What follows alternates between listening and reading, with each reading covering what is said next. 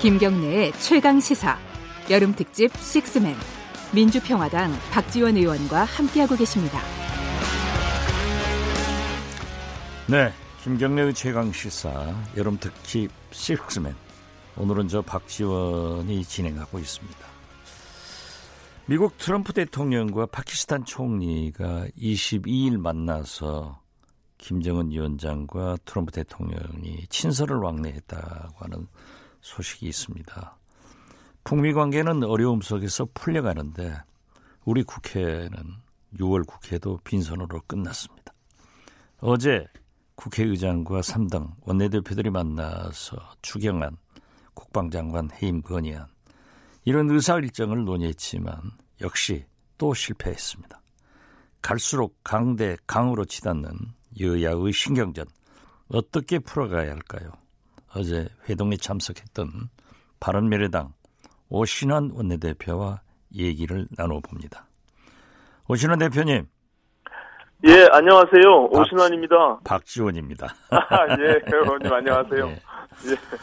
어제 3당 원내대표 회당 회담 결국 예, 예. 소득이 없었는데 밖에서 보기에 냉랭합니다만은 어제 회담 네. 분위기 어땠습니까? 그래도 세 분이 아... 만나면 예. 저도 원내대표 세 번이나 해봤는데 예. 허심탄회한 얘기도 좀 하고 그러지 않습니까? 뭐 그럴 때도 있는데 어제는 뭐 의원님 말씀처럼 뭐 바깥의 분위기와 마찬가지로 좀 냉랭한 분위기였습니다. 왜냐하면 그 돌파구를 마련하는 것이 굉장히 요원하고 현재 양쪽의 입장이 팽팽히 맞서고 있기 때문에 아, 그 해결책을 참 찾아가기가 좀 어려운 상황이었습니다. 예. 민주당 조건 없이 추경 처리를 해달라. 한국당과 바른미래당은 정경두 국방장관 해임, 해임 건의안 투결부터 하자. 또 네. 북한 목선 관련 국정조사 연계하겠다는 입장인데요. 도대체 평행선이 좁혀질 수 있습니까? 아, 일단은 지금 국정조사를 저희가 주장하다가 야당의 입장에서 어, 그 이후에 국정조사는 3당 어, 교섭단체 대표 간의 합의가 이루어져야 되기 때문에 결과적으로 국방부 장관 해임 건의안을 제출하게 된 것이거든요. 아, 근데 그것이 약속된 날짜를 지키지 않으면서까지 그 국회법에 규정되어 있는 절차 그리고 헌법 63조의 국무위원회 해임 건의안이 분명히 명시되어 있음에도 불구하고 그 부분을 거부하고 있기 때문에 이것이 지금 하나도 지금 어, 돌파되지 못하고 있거든요. 좀 아쉬움이 있습니다. 그럼에도 불구하고 어, 지금 일본의 경제 보복과 관련해서 굉장히 어려운 상황에 처해 있는데 음, 이 부분을 어떻게 돌파해 나갈지 고심 중에 있습니다. 예.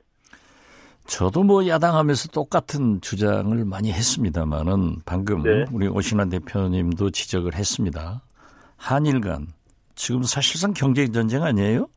네. 또 안보 문제도 지소미아 관계가 있기 때문에 네네. 지금 전쟁 중에 장수를 바꾸는 것은 어렵기 때문에 저는 이 정경도 국방장관 해임에 대해서 한일 문제가 좀 해결되면은 문재인 네. 대통령께서도 개각한다고 하니까 그때 하는 게 좋지 않아요? 지금은 좀 어려운 거 아니에요? 네, 그 뭐, 뭐, 모든 것이 타이밍이라는 것이 있는데, 지금 정부가 저렇게 계속 거부하고 있는 상황에서, 또 지금 의원님 말씀처럼 뭐 여러 가지 일본 경제 문제가 굉장히 중요한 문제로 대두되고 있어서, 어, 지금 뭐 저희 당의 입장에서는 지금 고심 중에 있습니다. 지금 특히 어, 추경에서 일본의 보복으로 인한 우리 기업들의 피해, 예, 뭐 이런 부분들에 대해서 논의가 진행되고 있는데요. 사실은 이러한 여론에 너무 편승해서 정부가 아, 무책임한 부분들이 좀 너무 많이 부각되고 있거든요. 그래서 이런 부분들이 좀 해소가 되면 어, 저는 원포인트 어, 어, 국회를 열어서 어, 모든 것들을 좀 해결할 수 있도록 어, 지혜를 모아야 되지 않을까 이런 어, 판단을 하고 있습니다.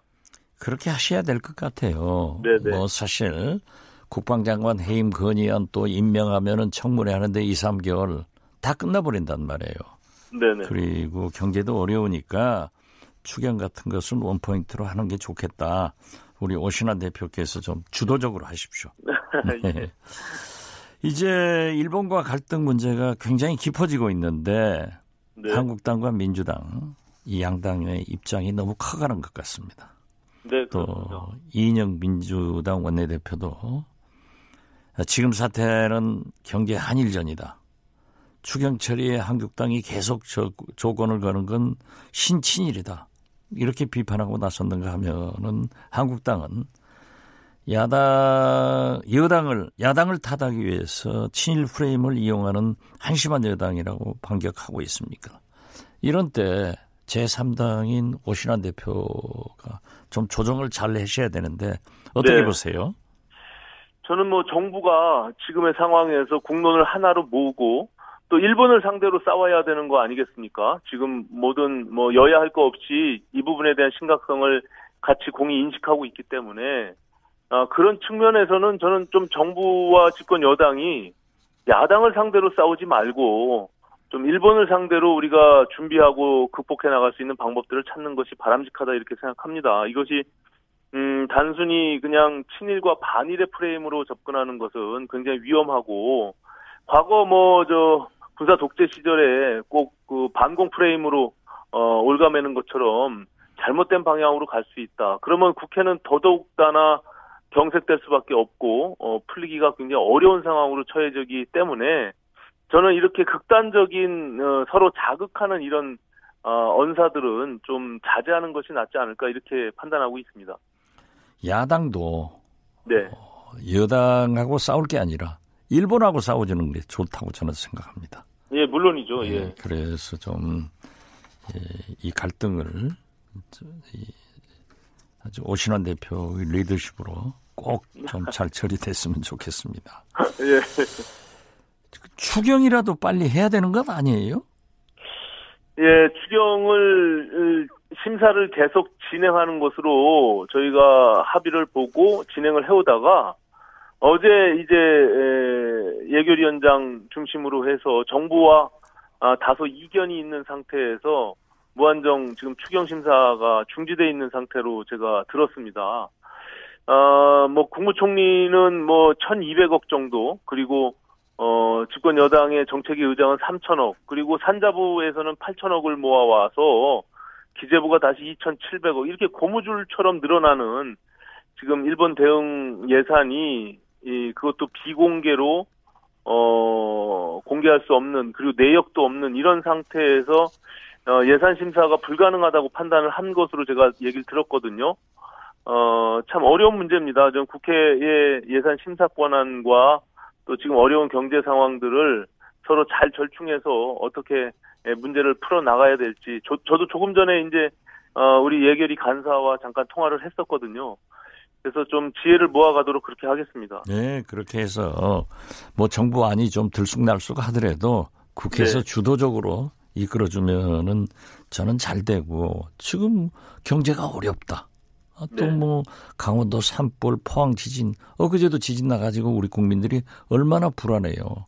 또 네. 사실 한일 이 경제 전쟁 뭐 이런 것으로 인해서 어려움도 있는데 추경만은 좀 빨리 해줬으면 좋겠다 하는 것이 일반적인 우리 국민들의 생각이라고 생각합니다. 네. 그리고 지금 뭐 아까도 잠깐 언급을 했습니다마는 이렇게 이 갈등 국면에서 외교 안보라인 교체나 국정조사 지금 정, 국력을 낭비해서 되겠어요? 일본은 이것을 노리고 있는데? 아, 제가 판단할 때는요. 예. 뭐 지금 뭐 민주평화당의 정동영 대표께서 말씀하신 것처럼 이거는 국회법의 절차의 문제이기 때문에 저는 저 정부 여당이 충분히 이 부분에 대해서도 수용 가능하다고 보거든요. 왜냐하면 이것이 예. 그냥 본회의장에서 표결하는 것이 이것을 가결이 될지 안 될지도 모르는 그런 상황에서 어, 표결하는 행위 자체를 막기 위해서 합의된 날짜를 변경하는 것은 저는 그건 공존의 정치가 아니다. 이인영 대표께서 어, 교수단체 대표 연설에서 서로 존중하면서 협치의 공존의 정치를 해 나가겠다고 말씀하셨기 때문에 저는 그 절차적 문제까지도 국회가 아, 정부의 눈치를 보면서 청와대의 눈치를 보면서 거부하는 것은 사실 조금 이해하기가 어려운 부분들이 있습니다. 하지만 지금 의원님 말씀처럼 경제가 굉장히 어렵고 또 일본의 보복 경제 문제가 있기 때문에 대승적 차원에서 고민을 해서 지혜를 모아야 되지 않을까 이런 판단도 하고 있습니다. 예. 우리 국민은 자꾸 조건을 내세우는 정치권을 싫어합니다.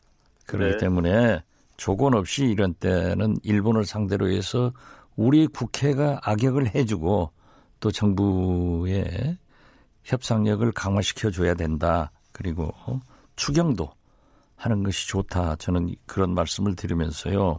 네네. 황교안 대표가 최근에 아주 잘하셨잖아요. 어, 대일 문제만은 초당적으로 하겠다. 또 네. 청와대 회동을 조건 없이 하겠다. 해서 대통령 만났어요. 네. 물론 여러 가지가 안 됐지만은 하나 분명한 것은 대일 문제를 초당적으로 하겠다 하고 나왔는데 또 네. 지금 자꾸 그렇게 되지 않고 있단 말이에요. 이러한 것에 대해서 우리 바른미래당 오신환 네. 대표가 네. 리더십을 발휘할 때인데 어떻게 보세요? 예, 뭐 저 그 부분에 대해서 전적으로 동의하고요.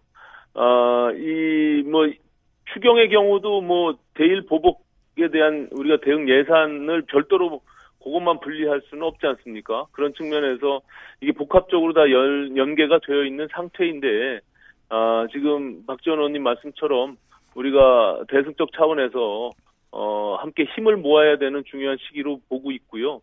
어, 지혜를 모아서 잘 해결해 나가도록 그렇게 하겠습니다. 예. 지금 말이죠. 어, 민주당, 한국당 이 양당 체제에서 제가 국민의당 3당 원내대표를 했지 않습니까? 네네. 뭐 오신환 대표하고 똑같은 처지인데 네. 우리 국회의 운명은 오신환 대표한테 있습니다. 그러기 때문에 아이고, 예. 지금 바로 말씀한 대로 국민이 걱정한 대로 예. 그것을 오신환 대표가 정확하게 이끌고 가면 된다고 저는 거듭 말씀드립니다. 네, 또 네. 어제 뭐 예결위도 멈춰 서 버렸더라고요. 그렇습니다. 예. 그리고 예. 김재원 어? 예결위원장이 당분간 예결위 문을 닫겠다. 네. 이것도 좀 문제 아니에요?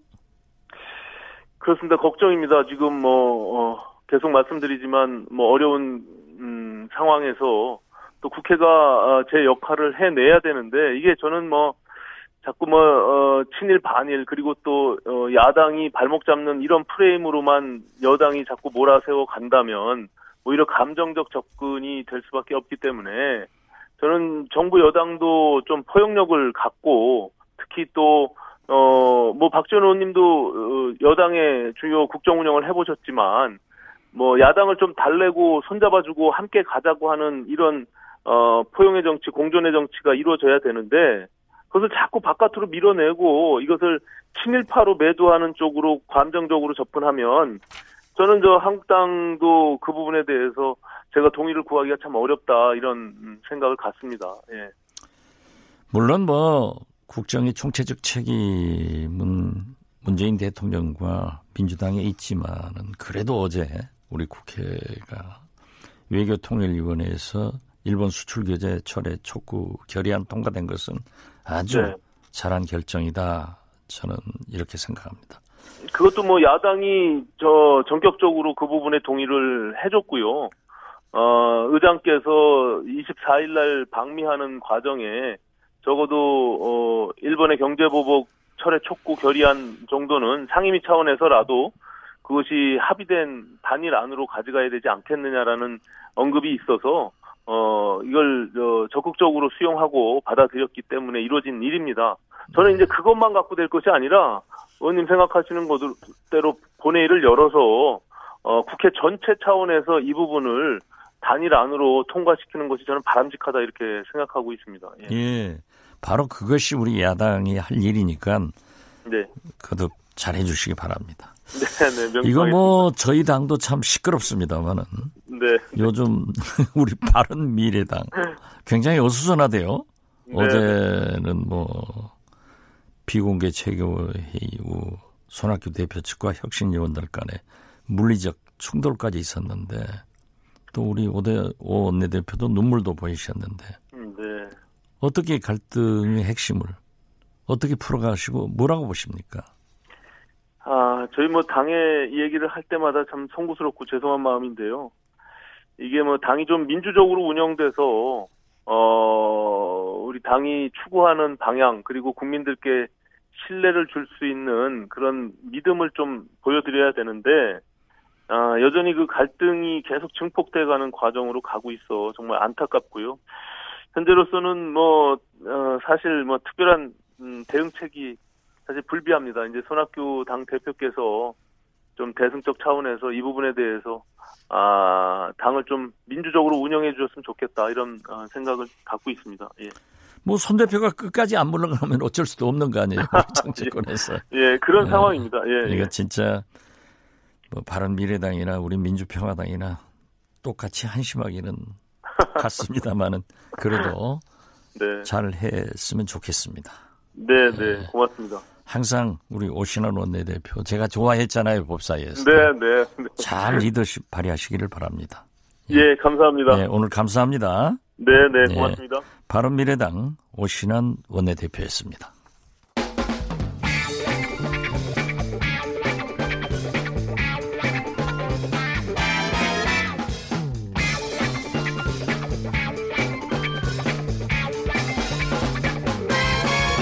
윤태곤의 눈. 네. 뉴스의 이면과 행간까지 깨뚫어보는 윤태곤의 눈. 의제와 전략그룹 더모아의 윤태곤 정치 분석실장이 나오셨습니다. 어서 오세요. 네, 안녕하세요. 네. 이낙연 총재가 해외 순방을 마치고 어제 귀국했는데 최근 한일 상황과 관련해서 어떤 역할이 있겠죠? 그렇죠. 일단 뭐 박지원 의원님께서 이낙연 총리랑 워낙 잘 아시는데 제가 이거 뭐라 뭐라 말씀을 드리려니까 좀 민망합니다. 많이 여쭤보고 그럴게요. 그 이 총리가 어제 오전에 도착을 했어요. 근데 카타르에서 비행기를 타고 왔단 말입니다. 바로 총리실로 출근을 해가지고 한일 관계에 대해서 이것, 이것저것 좀 챙겼대요. 그 여정이 길었을 텐데 8박 10일간의 순방이었거든요. 근데 아시다시피 이 총리 출국할 때 지금 상황이 이런데 나가는 게 말이 되냐. 그것도 뭐 방글라데시, 타지키스탄, 키르키스탄, 카타르 이 4개국하고는 아주 뭐 급한 이슈가 있는 것도 아닌데 한가해 보인다. 이런 지적이 있었잖아요. 거기에 대해서 근데 문재인 대통령이 투톱 외교다. 우리는 나하고 총리가 투톱이다. 이렇게 힘을 실어줬었죠. 그리고 또 공교롭게 강경화 외교부 장관도 비슷하게 이제 10일 날 출국해서 16일 날 입국했는데 에티오피아, 가나, 남아공 요 아프리카를 다녀온 것 때문에 한국당 쪽에서는 뭐 비슷한 비판을 했었습니다. 근데 일단 두 사람 다 이제 정의치에 왔고 저는 개인적으로 그런 생각을 해봤어요. 이런 상황이 생겼다고 해가지고 우리 총리하고 외교부 장관이 기존 일정을 취소했다면은 그게 오히려 상대 쪽에서 볼 때 어, 우리가 찌르니까 한국이 막 흔들리네 그렇게 느꼈을 것 같다. 그래서 이렇게 다녀온 것은 잘하셨다. 이제부터는 좀 봐야 되겠다 그런 거죠. 저도 똑같은 생각입니다. 예. 만약 예. 일본이 우리한테 공격을 했을 때 네. 우리가 반응 안 하는 것도 옳지 않은 일이지만 너무 네. 민감하게 반응하고 외교는 이게 다 중요한 국가들이에요. 그러니까요. 중요하지 예. 않은 국가가 어디 있겠어요. 예. 다녀오신 것은 잘했는데 지금부터 이제 문제죠. 그러니까 특히 이제 이번 주부터는 지난주에는 좀 조국 수석을 필두로 해서 좀 강하게 나갔다면은 음. 이번 주에는 이낙연 총리 들어오셨고 강경화 장관도 있고 하니까 뭔가 좀 외교 쪽인 게 풀리지 않을까 좀 그런 생각을 하는데 얼마 전 청와대 회동에서 야당들이 특사 이야기 꺼냈지 않습니까? 손학규 대표는 이낙연 총리 추천하고 정동영 대표는 최상용 전 주일대사 추천했다는데 뭐 대통령께서는 당장 특사로 이게 성사될 일이 아닌 것 같다 이렇게 말을 했다고 하는데 두 사람 정도면 적임자라는 데는 이론의 여지가 없잖아요. 그렇죠. 국면이 네. 풀릴 때. 이 총리는 동아일보 도쿄 특파원 출신에다가 한일 의원연맹 오래 활동했는데 일반에는 그렇게 썩 많이 알려지지 않은 또 일화들이 많더라고요. 그 중에 특별한 것이 아베 총리하고 일화인 것 같습니다. 지난 2005년에 2005년이면 무려 14년 전이죠. 아베 총리가 장관 한 번 지내고 쉬고 있을 때 서울에 그냥 개인적으로 쉬러 왔나 봐요. 서울에서 삼천각에서 이낙연 총리하고 우리 정치인들 몇몇하고 같이 소주를 마셨다. 그런 이야기가 있더라고요. 소주를 마실 때 이제 이 총리가 그때는 이제 국회의원이었죠. 한평 영광의 국회의원인데 그 가까이 지역구에 이제 우리 소록도가 있지 않습니까? 예. 박지원 의원님 지역구하고도 가깝고 고향하고도 가까운데 그 소록도의 일제 강점기 당시에 좀 인권 탄압을 받았던 한센병 환자들 에 대해 가지고 일본이 자기 나라에서 탄압했던 한센병 환자들한테는 보상을 하고 또 그 당시 식민지였던 뭐 대만 쪽도 보상을 하는데 한국만 빠져 있다. 이낙연 총리가 이 문제에 대해서 좀 신경을 써야 되지 않겠냐라고 이야기를 하니까 아베 총리가 잘 알았다라고 대답을 하더니 그 다음 해에 관방장관 말하자면 넘버 투가 돼가지고 그렇죠. 법안을 본인이 이제 발의를 했다는 거예요. 그래가지고 보상 문제가 이제 우리 수백 명의 한센병 환자들한테 해결이 됐다. 그게 참 아름다운 일화죠. 일화로 남아 있고 사실 이런 이야기 하면은 안 믿을 분들 많을 텐데 아베 총리가 일본 정치인들 중에서는 그 세대에서는 한국에 대해서 이해도가 높은 이해도가 높아서 좀 이렇게 못되게 하는지는 모르겠는데 그런 사람이고 또 부인 악기의 여사도 한류 애호가로 아주 유명하지 않습니까? 그래서 이제 이 총리 역할론 에 대한 기대가 있는 거겠죠. 이번에 총리 재임하면서도 네.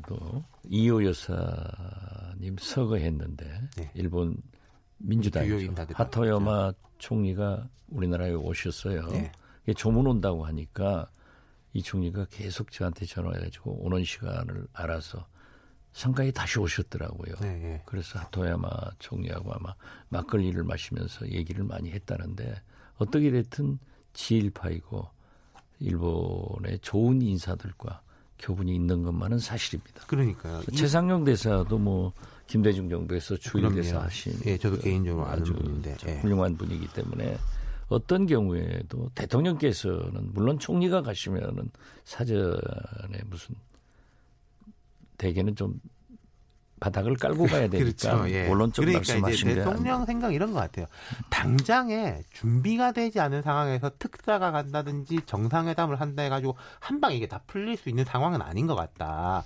밑에 이제 이제 준비가 있는 다음에 가야 되겠다라는 건데 그러면은 언젠가 그 언젠가는 저도 모르겠습니다만은 한일 양국 다 뭔가 카드를 더 꺼내고 대화를 시작할 때가 분명히 올 거 아니겠습니까? 네. 그럼 이제 이낙연 카드는 그때 유의미한 게 아닌가. 이 총리 순방 중에 기자들이 한 대여섯 명 따라간 걸로 아는데 사실은 그 기자들이 가지키, 타지키스탄이나 카타르 일에도 관심이 있었지만은 이 국내 일에 대해 가지고 원래 가면 많이 물어보지 그렇죠. 않습니까? 네. 계속 물어봤대요. 네. 뭐 뭐라고 할 겁니까? 조국 수석이 뭐 축창가 거기에 대해서 어떻게 생각하세요?라고 하니까 어, 그건 내가 못 봐가지고 뭐 아직 못 봐서 뭐라고 말을 할 수 없네라고 계속 미뤘다. 그 이해되죠. 기자들도 알면서 물어보는 거죠. 설마 이분이 해외에 나가가지고 이 이야기하면 이게 대서특필 될 건데 말하겠냐? 안 할 거다라면서도 물어보는 기자들 책무지 않습니까? 그러니까 제 추측으로는 이낙연 총리가 8박 10일간 해외에 가 있는 동안에도 일본 문제에 대한 게 계속 생각이 있었을 거예요. 아, 계속 뭐 보는 거죠. 그렇죠. 그리고 뭐 안 본다라고 수석, 하면서 뉴스 다 보고 있는 거 조국 수석이 한 것을 몰랐겠어요. 다 그러니까요. 알지만은 저는 뭐 조국 수석이 그렇게 하는 것이 바람직하다, 바람직하지 않다. 이것보다는 그래도 우리나라에서 누군가는 일본에 맞서서 공격을 해줘야 된다. 네. 그런데 우리 국회에서 초당적으로 하겠다고 했던 한국당도 안 하고 민주당 지금 뭐 하는 거예요? 네.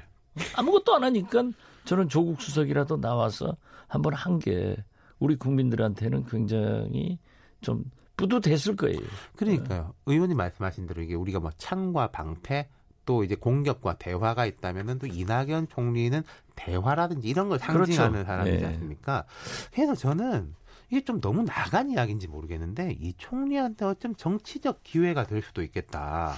사실은 총리라는 자리가 아무리 잘해봤자 잘못하지 않는 것 이상은 없는 거지 않습니까? 총리가 뭐 사고나 잡음이 안 나면 잘한 거지 대통령하고 정부는 일 못했는데 총리가 일 잘했다. 이런 그림은 우리가 상상이 안 되잖아요. 근데 이번 기회는 어쩌면은 기회가 될 수 있겠다. 물론 리스크도 있죠. 우리가 뭐 지일파, 협상 이런 접근이 국민 정서를 거스르거나 또 강경한 정치인들한테 공격을 받을 가능성도 있는 건데 하지만 그런 리스크가 없으면 리턴도 없는 것이고 이낙연 총리가 최근에 어느 월간지하고의 이제 인터뷰에서 꼭 이 국면 때문에 이야기를 한 게 아닌데 제가 보니까 시기적 모멘텀이 하나가 있더라고요. 무슨 말씀이냐면은 얼마 전에 이제 일왕이 바뀌었지 않습니까? 네.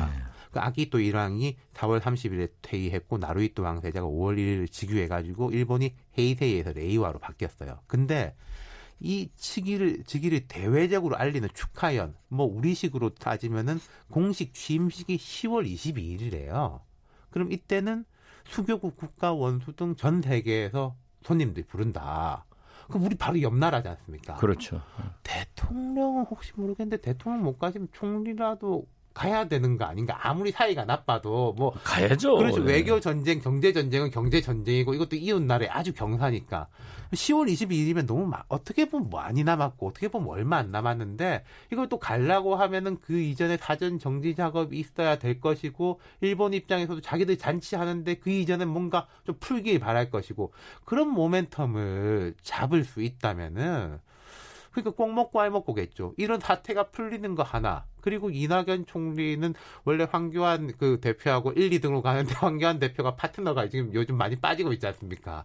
그럼 따라서 가, 자기도 약간 주목을 덜 받을 수가 있는데 이번 한 번으로 또 뭔가 기회를 잡을 수도 있겠죠. 뭐 오늘 아침 알려진 바에 의하면 예. 문재인 대통령께서 개각을 하는데 이낙연 총리는 유임한다고. 조금 더 예, 좀더 그러니까. 유임한다고 하는 것은 10월 20일도 대비하고 네. 또 문재인 대통령께서 정상 외교는 투톱이라고 투톱이라고 네. 얘기한 것은 어떻게 됐든 이낙연 총리 개인적으로 봐서도 우리 국민들 사이에 완전히 일본 문제에 대해서 최고 전문가다. 뭐 해결사 뭐 이런 네, 역할을 할 이런 것으로 했기 때문에 네. 홍보도 잘 됐어요. 그러게요. 예. 그러나 어떠한 물밑 대화를 하더라도 한일 정상회담 이전에 풀어나갈 책임은 이낙연 총리한테 있기 때문에 네.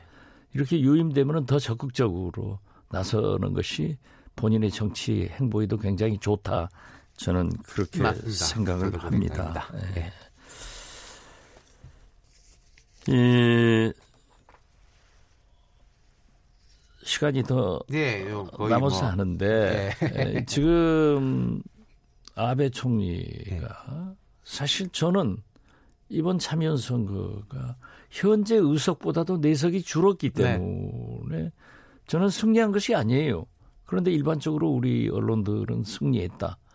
뭐 개헌선 어쩌고 하는데 특히 이번 총리 아베 총리가 이제 사연임 2024년까지 집권을 하려고 이렇게 꿈틀거리는데 그건 잘 될까요? 그거는 뭐 일본에 달려있는데 이거는 것 같아요. 아베 총리가 뭐 저도 일본 사람이 아닙니다만 인기가 그렇게 높지는 않은 것 같은데 우리 야당보다도 더 질이 멸렬한 게 일본 야당이지 않습니까? 워낙에 거기는 뭐 다른 당들 다 합쳐도 6% 그러니까 같은 여권이라고 분류되지 않는 야당들 같은 경우 6%뭐 10% 이런 식이니까 그게 제일 관건이지 않은가 싶어요. 또 이번 참여 선거에서 네. 대한 부재 자민당 내에서도 네. 나온 것 같습니다. 네.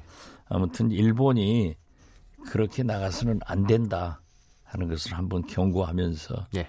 오늘 감사합니다. 감사합니다. 네, 윤태곤의 눈이었습니다.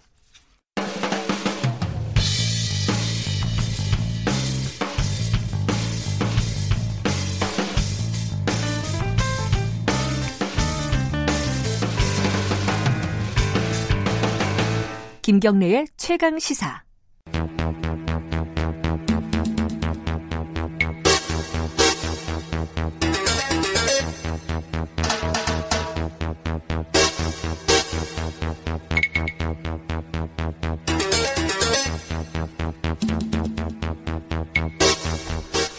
네.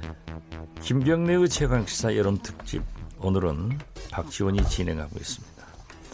자, 이번에는 굵직한 사건의 이면을 들여다보고 깊이 있게 파헤쳐보는 시간입니다. 추적 20분.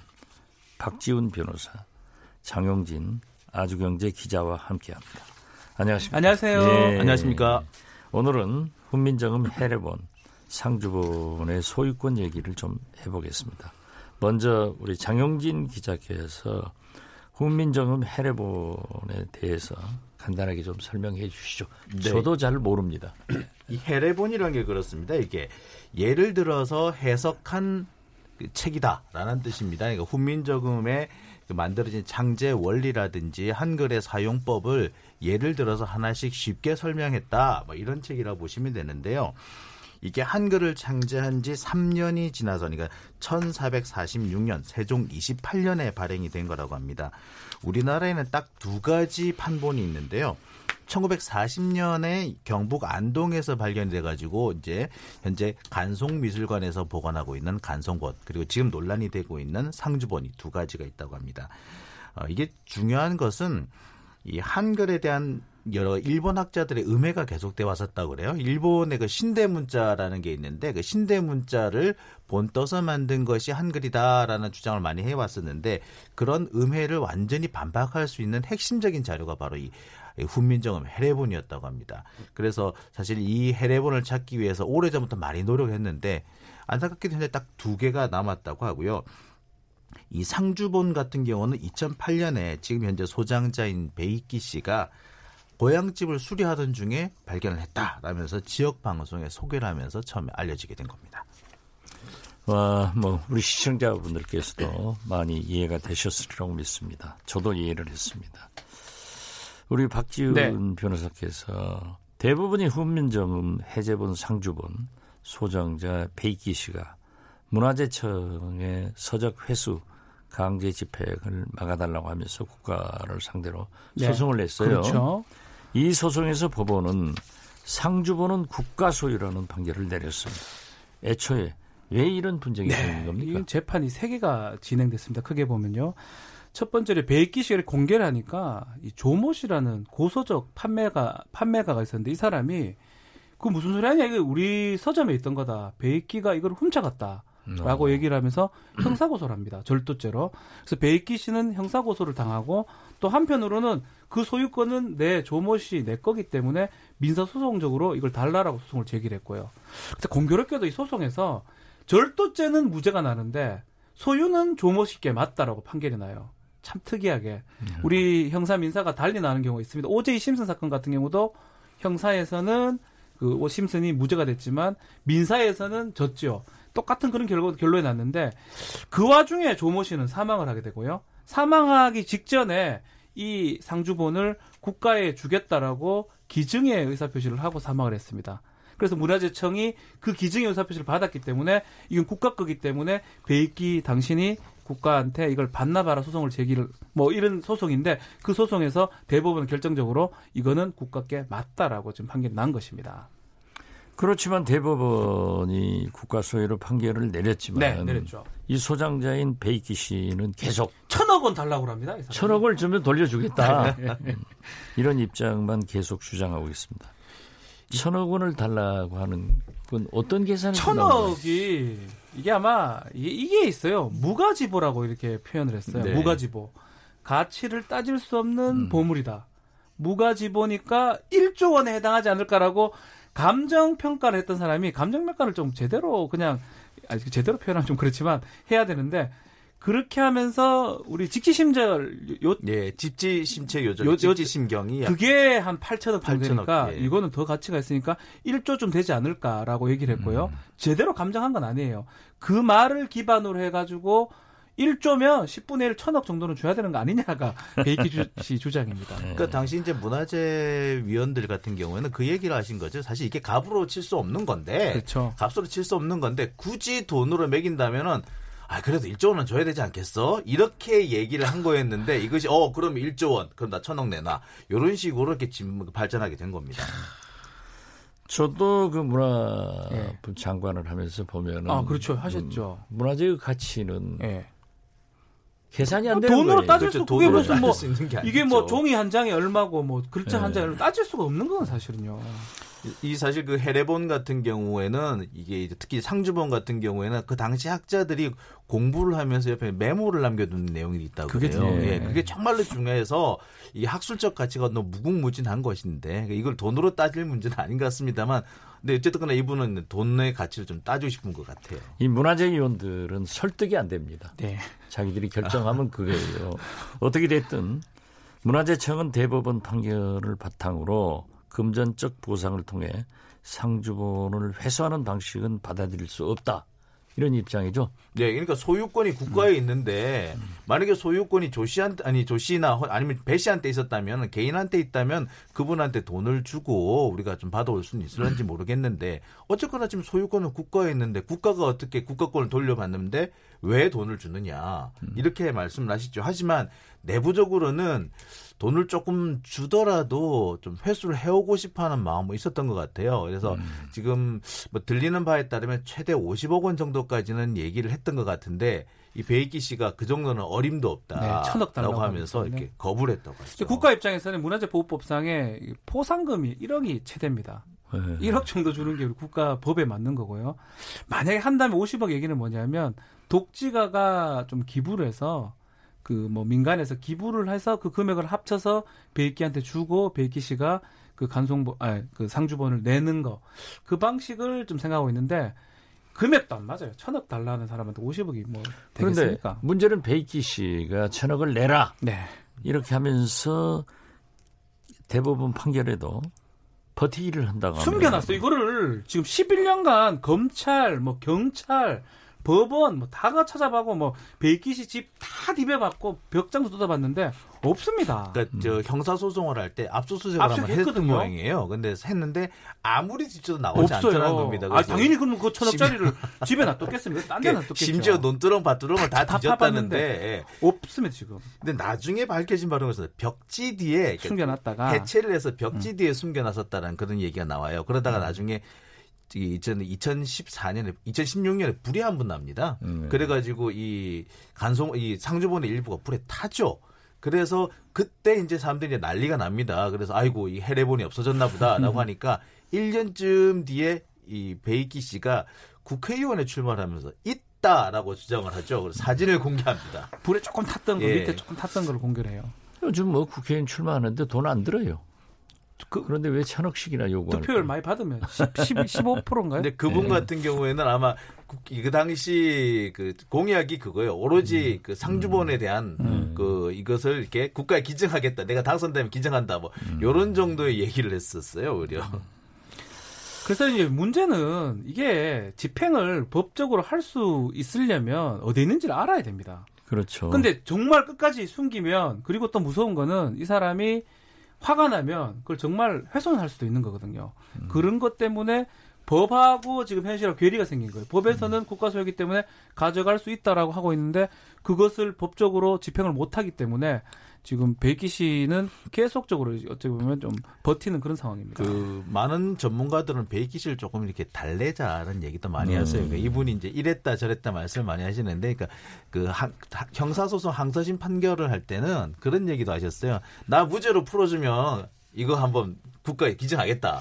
그래서 실제로 무죄가 나기도 했었죠. 그러니까 그 무죄를 뭐 굳이 그것 때문에 된 건 뭐 증거 때문에 됐겠지만 실제로 증인들 나오고 하는데 약간 법원에서는 백기 씨한테 유리한 판결을 내려요. 그 이유가 뭐 추측을 할 수 있죠. 우리한테 중요한 건 백기 씨를 유지하는 것보다 그 상주본을 찾는 게 국가적으로 역사적으로 가치가 있기 때문에 그렇게 판단을 내렸는데 문제는 그럼에도 불구하고 백기 씨가 그걸 지금 안 내놓고 있다 이런 겁니다. 아무튼 어찌 됐든 상주본을 백기 씨가 감춰놓고 있고 네. 예. 문화재청은 어디에 숨겨놨는지를 모르고 예. 베이키 씨 자체가 합리적인 의사소통을 할 수 있는 상황이 아니라고 하는데 그렇죠. 반환에 대한 합의는 영 불가능한 겁니까? 글쎄 뭐 지금 그 문화재청 얘기는 그렇습니다. 그 소통이 조금 힘들긴 하지만 그래도 계속 설득하겠다라는 입장이고요. 어, 그래도 안 되면은 좀 강제 조치를 취할 수도 있는데 일단 강제 조치보다는 설득 쪽에 좀 더 무게를 두고 있는 것 같습니다. 어, 이 사실 이렇게 연세가 많으신 분이기 때문에 또 경우에 따라서는 어떤 부분에서 뭐가 또 이렇게 잘 풀리면 그렇죠. 갑자기 톡톡 내놓을 수도 있는 부분이라 이런저런 음. 가지고 이분의 감정 일단 이분이 감정을 많이 다치셨기 때문에 음. 그 찾기 위해서는 그냥 그렇게 좋으신 분이면은 국회의원에 한번 당선시켜서 아, 뭐 비례대표 말씀하시는 것도 좋, 좋겠네요. 아, 그것도 괜찮겠네요. 비례대표. 예. 그 민주평화당에서 혹시 그러시면 아, 우리 민주평화당 거기까지 여지, 여지가 아. 없습니다. 이 대법원 판결이 났음에도 불구하고 계속 상주본을 반환하지 않는다면 네. 어떤 조치가 가능합니까? 사실 할 수 있는 게 별로 없습니다. 문화재청에서는 그 얘기를 하고 있거든요. 문화재 보호법상의 문화재 은닉이라든지 손괴 이런 걸로 검찰 고발하겠다라고 얘기를 하고 있는데요. 그게 지금 나이도 그렇고 여러 가지 증거 부분도 문제가 될 수가 있고 더 가장 결정적인 문제는 훼손시킬 가능성이 있다는 거예요. 본인만 알고 있고요. 본인이 걸 가져가서 정말 뭐 불에 태워버린다든지 그래 돼버리면 사실은 그 사람 처벌도 처벌이지만 이건 정말 돌이킬 수 없는 어떤 그렇죠. 그런 게 그렇죠. 돼버리기 때문에 네. 정말 계속 우리 장영진 기자도 좀 설명을 했지만 결국은 좀 설득을 해서 어느 정도 금전적 보상 그건 모르겠습니다. 그건 얼마가 될지 모르겠지만 해서라도 그 사람을 좀 설득시키고 뭐 법적으로 보호, 보호를 해주면서 그 상주분을 찾아가는 게 뭐 국회의원은 뭐 안 되겠죠. 그런 거는 네. 좀 본인 생각이 같고 그렇게 웃자고 한 얘기입니다. 아, 저는 어, 말이 안 되는 그런 사람을 또 어떻게 네. 한다 깜짝 놀랐습니다. 예. 네. 그래서 그렇게 좀 그걸 확보하고 해소하는 게 정말 현명한 네. 방법이 아닌가. 달래서 해소하는 게 달래야 됩니다. 그 예. 이게 지금 십몇 년 동안 이게 뭐 하는 짓인가 싶어요. 진짜. 중요한 문화재이기 때문에 너무 중요하니까요. 예. 이성을 찾아서 음. 국가에 돌려주는 것이 좋다. 네. 또 그렇게 생각하면서 좀 돌려주십시오, 백기 씨. 예. 오늘 두 분 말씀 감사합니다. 감사합니다. 예, 감사합니다. 예, 박지훈 변호사, 장영진 아주경제의와 기자와 말씀을 나눠봤습니다.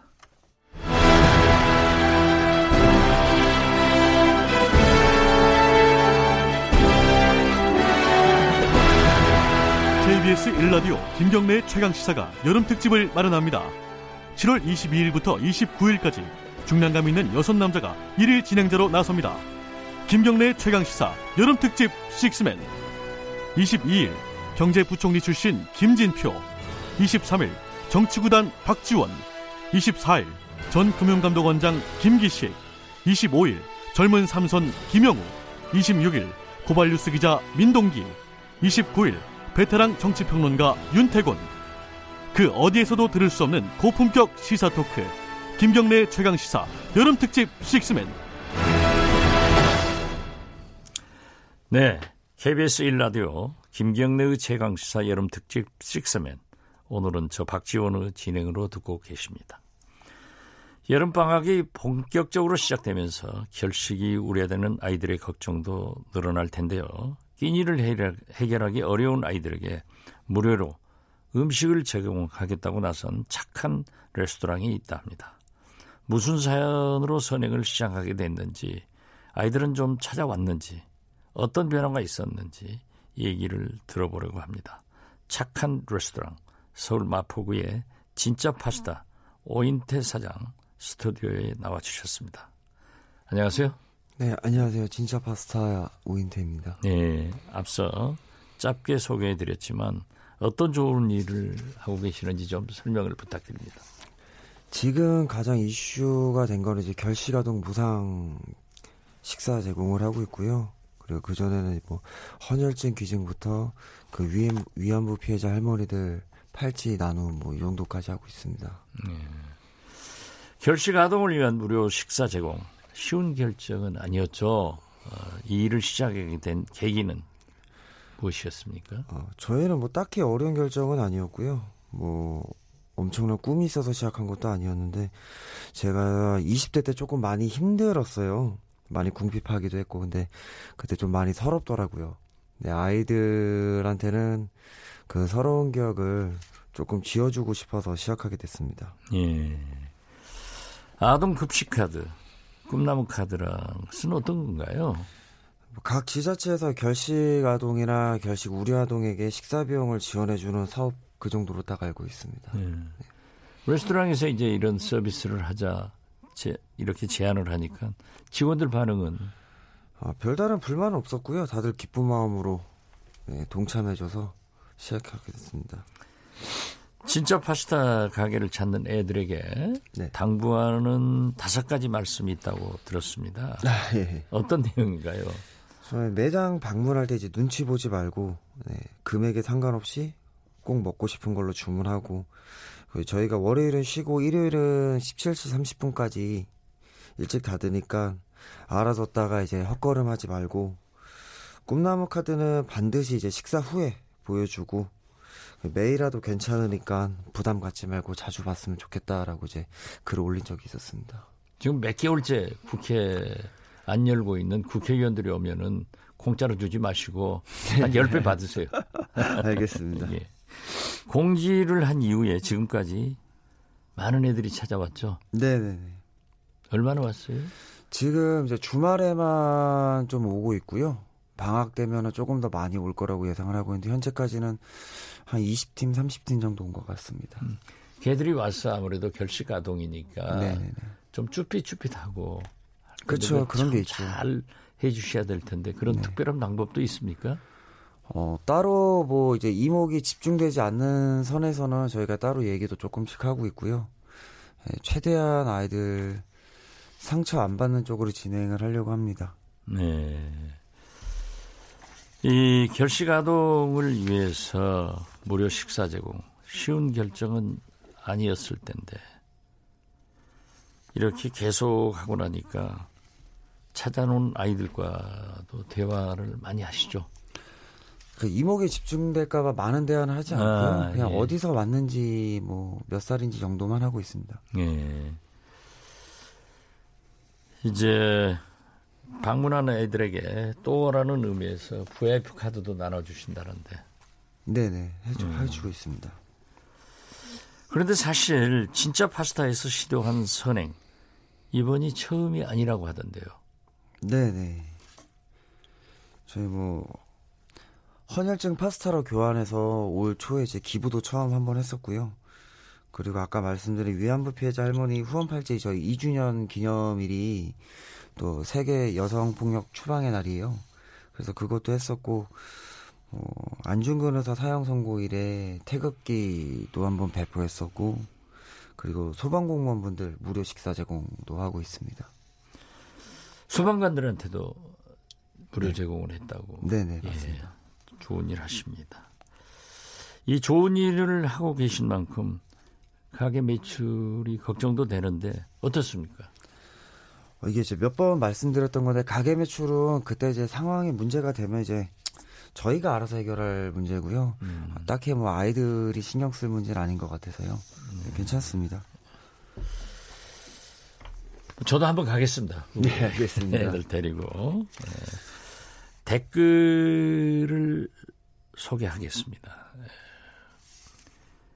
많은 분들이 메시지를 보내주셨어요. 예, 맞습니다. 최정성님 목소리가 차분해서 아침을 편안하게 시작했습니다. 00070님은 의원님 식스면 참 잘 어울립니다. 이거 감사합니다. 제가 김경래 앵카 대신해서 계속 할까 생각합니다. 땀과 노력님은 곧 팔순이신데 신선한 도전에 박수를 보냅니다.